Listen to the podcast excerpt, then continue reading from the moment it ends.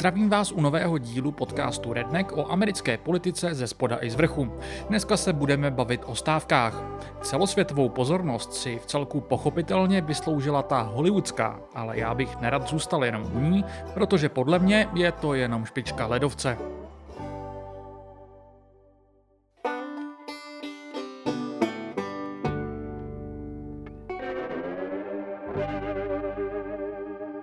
Předpokládám, že jako posluchači Redneku víte, že vás o amerických odborářích, jejich bojích a stávkách informuju velmi rád. A jakkoliv tyto zprávy potrhávám svým přesvědčením, že se americké odborářské hnutí po dekádách úpadku snad začíná trochu odrážet ode dna, jistě také víte, že to mnohdy není nejveselější poslech.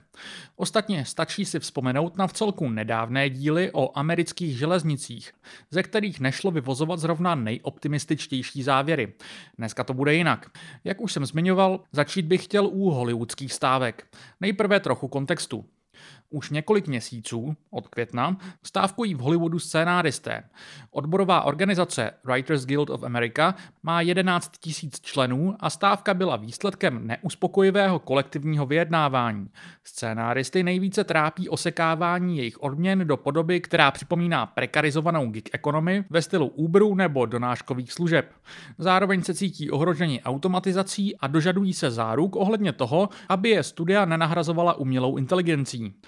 V celé tahanici je podle mě důležitý podtón kreativního úpadku Hollywoodu točícího se v nekonečném proudu remakeů a 20. dílů od sebe těžko rozeznatelných komiksových filmů, u kterých je opravdu na snadě, že by je mohli chrlit klidně i dost nefunkční velké jazykové modely.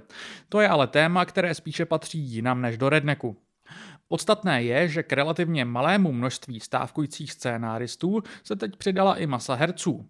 Ještě na konci června to vypadalo, že se jejich svaz Screen Actors Guild, American Federation of Television and Radio Artists, SAG-AFTRA, s filmovými studii ve svém kolektivním vyjednávání dohodne. Členové svazu sice vyjádřili svou ochotu stávkovat, ale předsedkyně svazu, Fran Drescher, ve svých prohlášeních uklidňovala situaci a vypadalo to, že k ničemu takovému nedojde. Na sklonku měsíce ale vydala řada velkých hereckých men prohlášení, ve kterém vedení svazu vyzývali k odmítnutí stávajících podmínek a zdůrazňovali svou ochotu stávkovat. Přečtu část jejich prohlášení. Solidarita vyžaduje upřímnost a my musíme dát najevo své odhodlání. Jakákoliv stávka představuje neuvěřitelné útrapy pro mnohé. Nikdo si ji nepřeje. Pokud na to dojde, jsme ale připraveni stávkovat.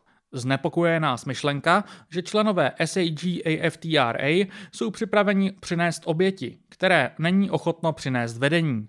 Doufáme, že nás vyslyšíte. Tohle je bezprecedentní bod zlomu v našem oboru a to, co by mohlo v jiných letech být považováno za dobrou dohodu, prostě nestačí. Jsme přesvědčeni, že mzdy, naše řemeslo, naše tvůrčí svoboda a síla našich odborů, to vše bylo v posledním desetiletí podkopáno. Musíme tuto trajektorii zvrátit. Konec citace. Herci nejsou spokojeni se svými odměnami v éře streamování. Jedním z požadavků bylo to, aby 2% příjmů ze streamování byla vyhrazena právě pro herce. Nicméně studia odmítla svazu byt jen poskytnout statistiky, které by takové kalkulace umožnily. Herci jsou taktéž znepokojeni nedostatky záruk ve světle nástup umělé inteligence a klíčovým bodem je také vnímaná nespravedlnost požadavku, aby si méně známí herci sami natáčeli své konkurzy. Předsedkyně svazu Drescher nakonec otočila. What happens here is important. because what's happening to us is happening across all fields of labor by means of when employers make Wall Street and greed their priority and they forget about the essential contributors that make the machine run. To, co se tady děje, je důležité, protože to, co se děje nám, se děje ve všech pracovních oborech, kde zaměstnavatelé upřednostňují Wall Street a chamtivost a zapomínají na klíčové pracovníky, kteří zajišťují chod jejich mašinérie, říká tu Drescher ve svém proslovu. Dodala, že studia dlení nebyla ochotná smysluplně vyjednávat a o některých klíčových tématech nebyli ochotní jednat vůbec a svolala stávku. Tady bych rád zdůraznil několik věcí. Jednak to, že je to poprvé za více než 6 dekád, co společně stávkují scénaristické a herecké odborové organizace. Naposledy se tak paradoxně dělo, když SAG nevedl nikdo jiný než Ronald Reagan. Dále bych rád zdůraznil, že SAG AFTRA má 160 tisíc členů. Zmíněné prohlášení, které vedení odborové organizace vyzývalo ke stávce, pak podepsali herci jako, vybírám namátkou, Bob Odenkirk, Julia Louis Dreyfus, Wyatt Cenak, Neil Patrick Harris, David Duchovny, Annie Ilonze, Liam Neeson, Seidel Noel, Keke Palmer, Jennifer Lawrence, Mark Ruffalo, Ben Stiller, Meryl Streep nebo Rami Malek. Pochybuji, že je mezi vámi někdo, kdo by neznal alespoň jednoho z nich. Zmiňuji to proto, že je doufám jasné, že to jsou známé tváře, které se jejich zaměstnavatelům budou eufemisticky řečeno špatně nahrazovat. Pokud bude stávka pokračovat, brzy si toho všimnou lidé, kteří se o takové věci běžně nezajímají. Vedení studií se ale zjevně věří. Dost neuvěřitelný citát najdete na webu hollywoodské publikace Deadline. Naším cílem je nechat vše táhnout se tak dlouho, dokud členové odborů nezačnou přicházet o své byty, přicházet o své domy. Řekl médiu nejmenovaný vysoce postavený zastupitel studií. Nevyhladoví nás, my vyhladovíme je. Reagoval na to na Twitteru Adam Conover, kterého můžete znát z kanálu Adam Ruins Everything a který je členem obou stávkujících odborových organizací. Proč je podle mě stávka tak důležitá? Myslím si, že je snadné podlehnout dojmu, že herci jsou americké elity, které jsou na druhé straně barikády než ostatní pracující. Ostatně američtí konzervativci toho často rádi využívají k vytvoření dojmu, že právě například herci jsou pravým v uvozovkách nepřítelem běžných američanů. Nebudu lhát, občas se jim nedivím. O to jsem ale paradoxně radši, když je to teď projednou jinak a stávka herců a scénáristů posiluje úsilí ostatních amerických odborářů a smysluplně přispívá k zeitgeistu větší odborářské bojovnosti. Tenhle segment bych rád uzavřel reakcí herce Rona Perlmana na zmíněnou hlášku o přicházení o byty a domy. Pro ty z vás, kteří mu třeba hůře rozumí, vše jde schrnout víceméně jako víme, kde bydlíte. Listen to me, motherfucker. There's a lot of ways to lose your house. Some of it is financial, some of it is karma, and some of it is just figuring out who the fuck said that. And we know who said that. And where he fucking lives. There's a lot of ways to lose your house. You wish that on people. You wish that families starve while you're making 27 fucking million dollars a year for creating nothing. Be careful, motherfucker. Be really careful. Because that's the kind of shit that stirs shit up. Peace out.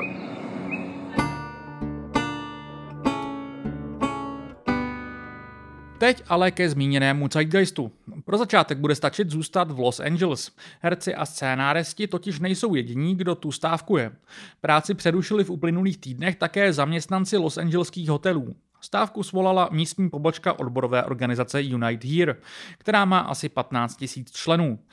Požadují mimo jiné, aby byly nástupní mzdy zvednuty na 20 až 25 dolarů za hodinu, dále plošné zvedání platů o 5 dolarů během letošního roku s dalším zvýšením v letech následujících. Jak upozorňuje Saša Abramsky v časopise The Nation, vše je nutné brát v kontextu Los Angeleských cen. Průměrný nájem v LA je v současnosti asi 2700 dolarů, což jde stěží utáhnout plným úvazkem s hodinovou mzdou 31 dolarů. Mary Clearder v časopise American Prospect popisuje životní situaci zaměstnankyně místního hotelu Marriott, Brandy Mendoza. Postupné zvyšování nájmů jí dostalo do situace, kdy se přestěhovala a každý den dojíždí do práce tam a zpátky úhrnem přes 200 mil. Zaměstnanci jsou podráždění, frustrovaní a rozlobení z toho, co se stalo během pandémie obzvláště v kombinaci s nemožností zaplatit nájem a zůstat v LA. Takže teď se lidé stávkou cítí osvobozeni je Den nezávislosti 4. července. V Los Angeles vládne svoboda a pracovníci hotelů tento boj vedou. Říkal o stávce představitel odborové organizace Unite Here Kurt Peterson.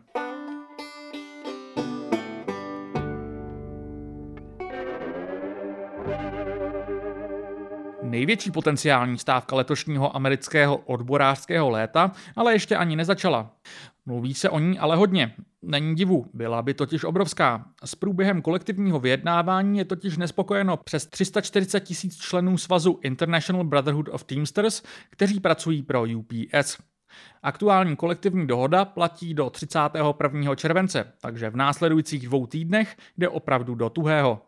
V tomto boji o kolektivní smlouvu soupeří dvě představy práce v 21. století.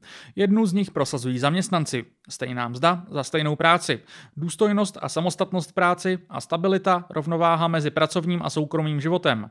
Druhá je prosazována Wall Streetem, sledování utržené z řetězu, nízké mzdy, spoléhání na subdodavatele, práce na zakázku a v uvozovkách flexibilní plánování, které poškozuje pracovníky a prospívá šéfům.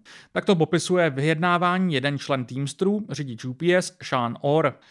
Pokud by skutečně došlo na stávku, jednalo by se o největší přerušení práce ve Spojených státech od roku 1959, kdy přes půl milionu ocelářů stávkovalo 116 dní. Souhlas s potenciální stávkou si v červnu předem odhlasovalo drtivých 97% členů Teamstrů. Významná část vyjednávání se točila okolo klimatizace. Možná vás to zaráží, ale je to u řidičů UPS v posledních letech velké téma. Není divu, Řidiči UPS ve svých autech mnohdy měří teploty přesahující 40 stupňů Celsia, ale společnost UPS doteď nezaručovala klimatizaci pro flotilu svých aut.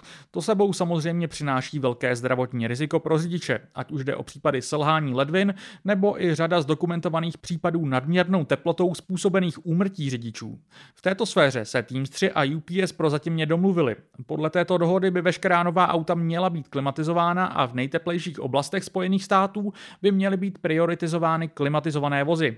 I ty neklimatizované by měly být vybaveny větrákem. Jedním do měsíce po ratifikování nové kolektivní dohody, druhým do začátku příštího léta. Samozřejmě se uvidí, jak vše bude, vzhledem k tomu, že vyjednávání na začátku měsíce skolabovalo. Pochopitelně se jednalo i o zvyšování mest. A tahle část mi přijde klíčová a podle mě dobře vystihuje zvyšující se asertivitu a uvědomění amerických odborářů. Nejpodstatnější položkou vyjednávání totiž nebylo ani tak ohodnocení plnoúvazkových zaměstnanců. UPS má totiž dvě kategorie. Druhé znevýhodněné skupině se říká 22 for drivers podle bodu smlouvy, který tuto formu zaměstnání umožňuje. Tahle kategorie řidičů sice pracuje ve stejně dlouhých směnách, nicméně nepracují o víkendech. Mají ale menší možnost ovlivnit svoje rozpisy a především dostávají menší mzdy. Stejně tak Teamsters jednali o mzdách řidičů na částečný úvazek. Někteří z nich dostávají i jen 15,5 dolarů na hodinu. Ještě jednou bych rád zdůraznil, že odboráři vyjednávají o zlepšení podmínek svých znevýhodněných kolegů, mimo jiné proto, že si moc dobře uvědomují, že jejich podmínky ovlivňují je všechny. V uplynulých týdnech okolovalo americké sociální sítě TikTokové video jednoho plnoúvazkového řidiče UPS, který odpovídá jinému uživateli, který mu psal, že si rozhodně za svou práci nezaslouží 42 dolarů za hodinu, což je součástí vyjednávání také, i když, jak vysvětluje tento řidič, nikoli v kontroverzní. We're not going on strike because the drivers aren't getting their raise. You know, our raise has already been negotiated. The full timers, the drivers, like we're going to get ours. We're, you know, 42 is not enough, and we're going to get more than that. We're going on strike because the part timers are only making 16 an hour, and that's unacceptable. and I will stand next to my part-time brothers and sisters and make sure they get theirs on this one too. And I'll sacrifice two weeks of work if it has to, because that's what solidarity is. That's what we do. All right. And how the hell do you think we got to 42 anyways? By sitting back and accepting 35? Nah. No. Rád tu tento TikTok pouštím mimo jiné i proto, že musím říct, že s postpandemickým nárůstem odborářské aktivity ve Spojených státech se právě TikTok stal jednou z klíčových sociálních sítí, kde se organicky šíří podobná pro odborářská virální videa. Stávka řidičů UPS by podobně jako ta hollywoodská nebyla něco, čeho by si řadový američan nevšiml. S tím související důležitý aspekt mediálního pokrytí kolektivního vyjednávání Teamsterů podle mě vypíchl Adam Keller z pořadu The Valley Labor Report v sesterském pořadu America's Workforce Union Eda Fleše Ference. Mluví tu o tom, jak mají americká média tendenci potenciální stávku podávat jako případnou nepříjemnost pro Američany jakožto zákazníky, kteří si budou muset třeba chvíli posílat balíky jinou službou. Podle Kellera ale většina americké veřejnosti řidiče podporuje a identifikuje se s nimi jako se zaměstnanci.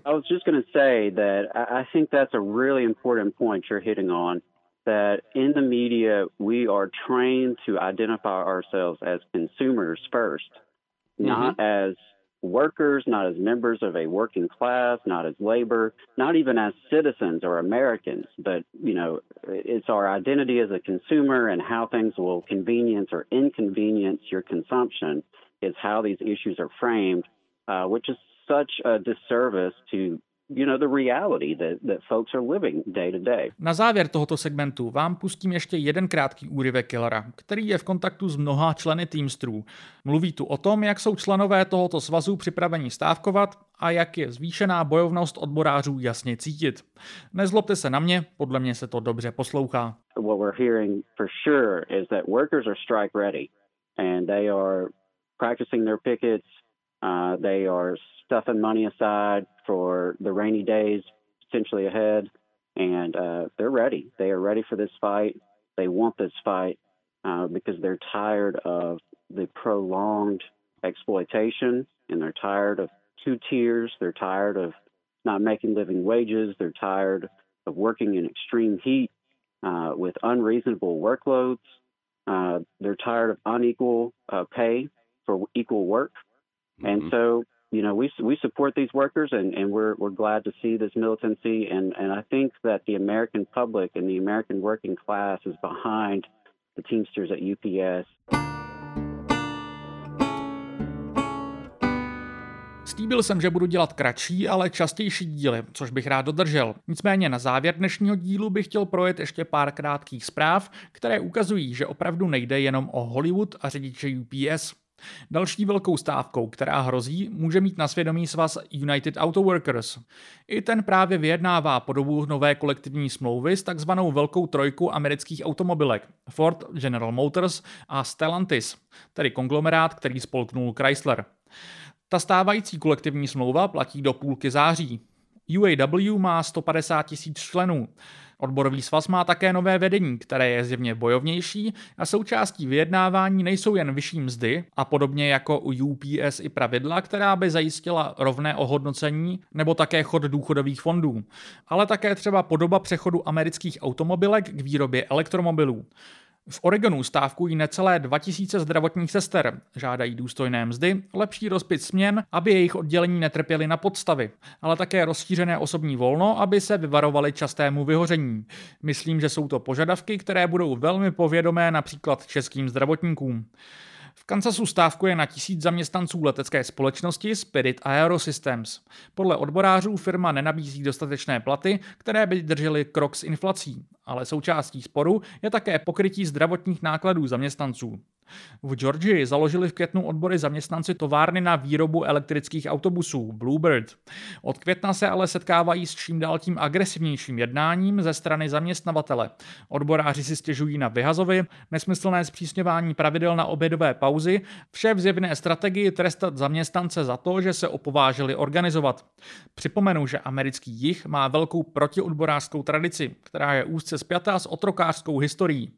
V tuto chvíli chtějí zaměstnanci Bluebird situaci řešit oficiální stížností k federální National Labor Relations Board. Stávka ale také zůstává potenciálně na stole.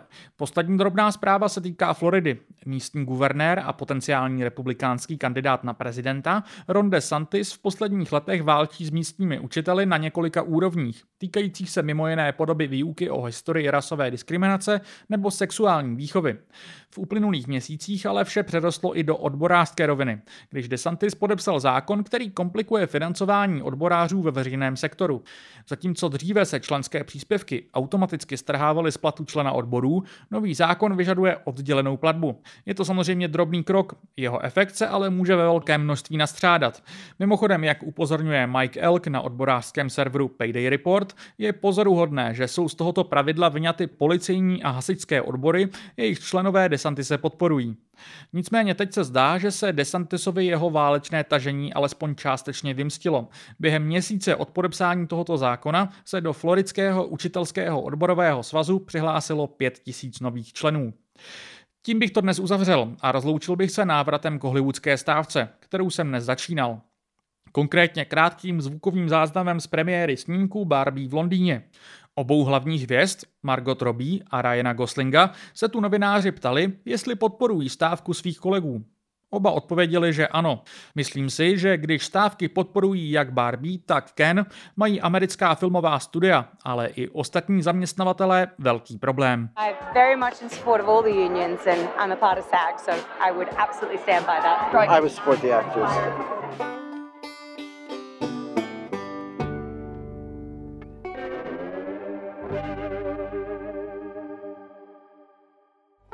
Díky, že jste dnešní díl Redneku poslouchali až do konce.